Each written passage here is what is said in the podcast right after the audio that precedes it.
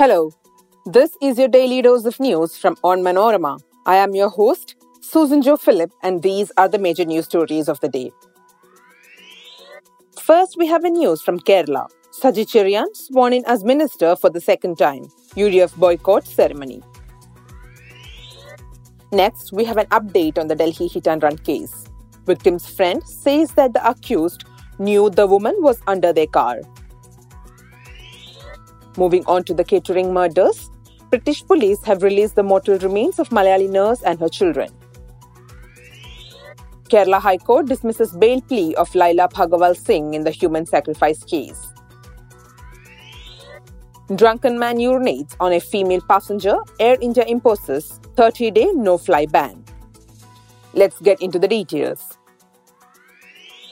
Former Kerala Cultural Minister and Chengannur MLA Saji Cheriyan took oath as minister for a second time in the Left Democratic Front government. The swearing in was at 4 pm on Wednesday. Though Governor Arif Muhammad Khan played hardball initially, he relented later and gave permission to swear Saji Cheriyan in. Meanwhile, opposition Congress led Unified Democratic Front boycotted the ceremony. The CPM State Secretariat had given the nod to induct Cheriyan again as minister after the Kerala High Court recently dismissed two pleas that sought to disqualify him as a legislator over the speech allegedly insulting the Constitution of India. The petitions had claimed that Cheriyan's actions attracted disqualification under Section 9 of the Representation of the People Act 1951.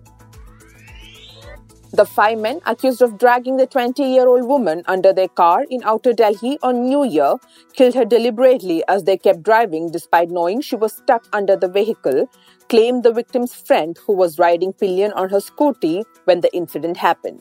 Asked why she did not inform anyone immediately after the incident, Anjali's friend said, I got scared, that's why I did not tell anyone. Anjali was killed in the early hours of the new year after her scooter was hit by the car, which dragged her for 12 kilometers. The mortal remains of Malayali nurse Anju and her two children, who were brutally murdered in Kettering, United Kingdom, were released by the police to the funeral directors on Tuesday. The funeral service group will begin the embalming process on Wednesday after receiving the bodies. As per the wishes of the hospital authorities, as well as Anju's colleagues and friends, the public will be allowed to pay respects to the mother and two children in Kettering. The bodies will be sent to Kerala by the beginning of next week, Anju's colleague Manoj Matthew said. Anju's husband, Chelavalan Saju, is suspected of murdering his wife and children Jiva and Janvi. The murders came to light when Anju, a nurse, did not turn up for duty at the Kettering General Hospital where she worked. The Kerala High Court on Wednesday dismissed the bail plea of the woman accused in the sensational human sacrifice case in which two women were allegedly killed in a brutal manner. Justice Bechu Kurian Thomas rejected the plea for bail moved by Laila Bhagwal Singh, one of the three accused in the case, her lawyer said. Details of the order are not available at present. Besides her, the other two accused are Bhagwal Singh, her husband, and also a massage therapist, along with Muhammad Shafi, her history sheeter. According to the police remand report, the victims were not only killed, their bodies were mutilated and chopped into pieces. The chopped body parts of the deceased were exhumed from the premises of the couple's house at Elanthoor village in Pathanamthitta district on October 11, 2022. A drunken man allegedly urinated on a female passenger on an Air India flight from New York to Delhi. Despite her complying to the airline crew, the man was allowed to go scot free. The woman said in her complaint to the company. In a statement, Air India said that it has imposed a 30 day ban on the man from flying on the airline.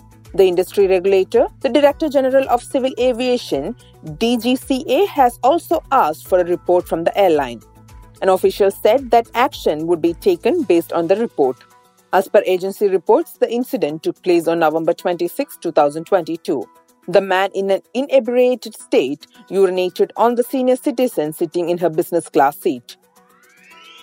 That brings us to the end of this episode. Thanks for listening to Daily News Dose, hosted by me, Susan, and produced by Vishnu, with technical production by Idea Brew Studios. Follow Onmanorama.com for detailed updates on the latest news and be sure to come back tomorrow.